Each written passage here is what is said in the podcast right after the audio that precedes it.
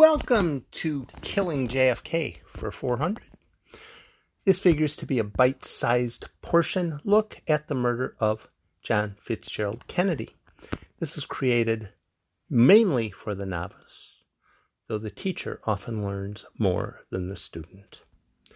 Instead of mysterious lurking figures and grainy photographs, I'm preferring documents that wouldn't make sense if the gunman was a disaffected loner without reasons for simply doing what he wasn't capable of. Your responses are encouraged. Episode 4 Seal off the crime scene.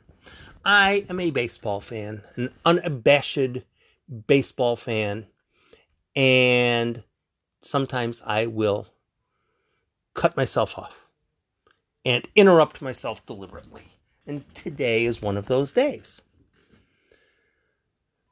In baseball, quite a few baseball fans are used to current baseball technology.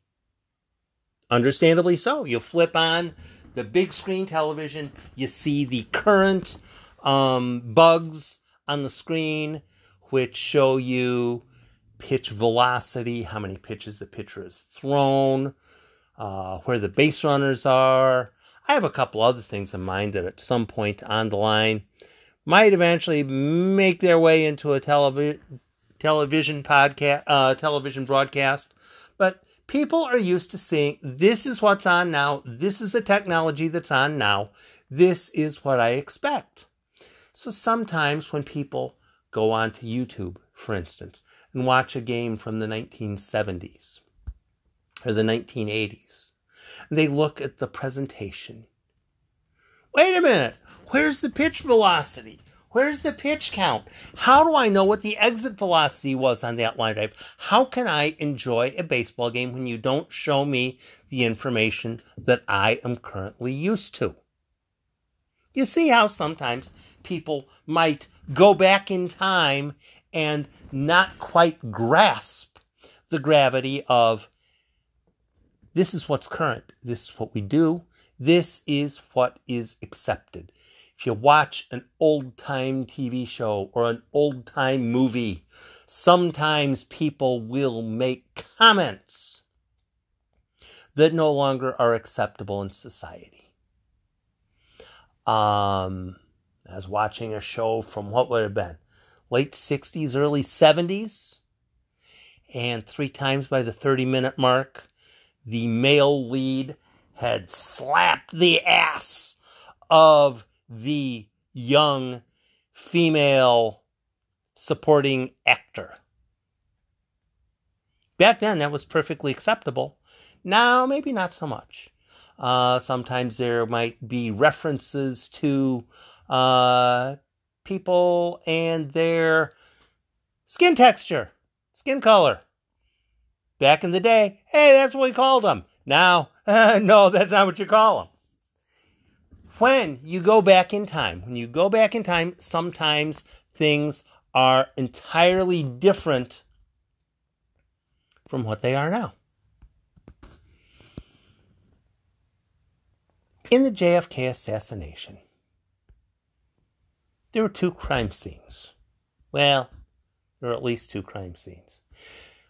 There was one crime scene any any place there was a bullet being shot or being represented as having been shot. So wherever there's a bullet coming from, if there were five locations or two locations or one location or three locations, those are all crime scenes. Every single one of them. You know, you, you get the person, oh, there's one shot from the top of the county records building. Okay, well, if that's the case, that was a, a crime scene. To do a proper assessment of a crime scene, you got to lock it off. You got to lock it off, look for all the um, evidence, properly treat all the evidence, properly assess all the evidence, because only when you assess all of the evidence can you best come up with the best information as far as who did what. If there were, for instance, four scenes from where a shot came and only one uh, area was observed, you're not going to get a proper assessment of the crime because there's a whole bunch of sites that were completely disregarded for evidence, for fingerprints, for footprints, for anything. So, if the only spot that a shot came from was the sixth floor sniper's nest, if that was the only spot that any bullets came from, and the police properly locked it off and properly researched it and properly pulled all the information, took all the right pictures, exactly how it should have been done in 1963, then the crime scenes were all covered, correct? All of them, every single one of them, as long as there's only one um, place that bullets were coming from, correct? Well, no, not really. There's another crime scene the car. The presidential limo. The presidential limo. The presidential limo went from the crime scene to the hospital. Now, there's not a whole lot of question on that. Not a whole lot of question on that. The car went from where the shooting happened to the hospital and got parked there. Got parked there. People went about getting the president inside and, you know, cordoning off the media and all that kind of stuff. Curious thing happened though. Somebody at some point along the line, I get to it in a different podcast. Somebody somewhere along the line, you know, noticed, you know what? There's a bullet hole in the windshield. There's a bullet hole in that windshield there. Shortly after that, Secret Service, well, we'll have none of this. We're going to take care of this. Drove the car away, the presidential limo away, and no one could look at the presidential limo anymore. Eventually, it ended up going to Cincinnati, ended up going to Michigan, and nobody really looked at it. At least not with a fine tooth comb. Maybe, maybe it even made it back to Washington, D.C. It went to wherever it went to. Went to wherever it went to. And there were no close up pictures taken of. No, no, that wasn't going to happen. There were not going to be close up pictures taken. There were not going to be um, people from both sides of the argument looking for information, looking for clues inside of the car. Hey, here's another bullet. Here's another another bullet. Here's some information. Here's something that might be no, that didn't happen. The car effectively disappeared from view. There have been people who have seen things, there have been people who have heard things, but in reality, the one of the most important portions of the crime. The crime scene of the car where everybody was sitting. Nobody looked at it. Nobody looked at it as far as crime scene investigation. No there's nothing. There was absolutely nothing because as i mentioned in the first podcast the katzenbach memo the goal, the entire goal was Oswald did it and Oswald acted alone. So if you could look inside the car hey, wait a minute, there's a different kind of bullet in here. Hey, see this? This is contrary to. Don't want to hear that. The goal was Oswald did it. So with the car, we're going to take it back to Cincinnati or Detroit or Washington, D.C., or wherever the heck we're going to take it to. But we're going to take it there. We're going to take it there we're going to put it in the garage and we're going to have the FBI or the Secret Service look at it. Not because they're in on it, not because it's a conspiracy, not because this or that or the other thing, but Oswald did it and Oswald's dead. Oswald did it and Oswald is dead. So we can say Oswald did it. And anybody who is objecting, you are a conspiracy nut. The entire goal of discounting the car, discard discounting the presidential limo as a crime scene could have been in full or in part. We just really don't want any information. We have all the information we need, all the information we need per the Katzenbach memo is Oswald did it. If anything we're going to look into is going to say anything other than Oswald did it, we don't want to know. The car might say something. The car might have some information. So we are going to take the car away, hide it, change the windshield, change the this, change the that, wipe it down, clean it out. Ain't nothing there, no nothing.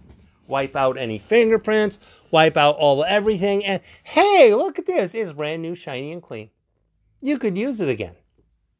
I think it might even have gotten used again. But there was no no plan on like in your CSI or whatever your favorite um, cop drama is now, whatever it is, or from back in the day, as long as it's like before 19 uh, since 1963.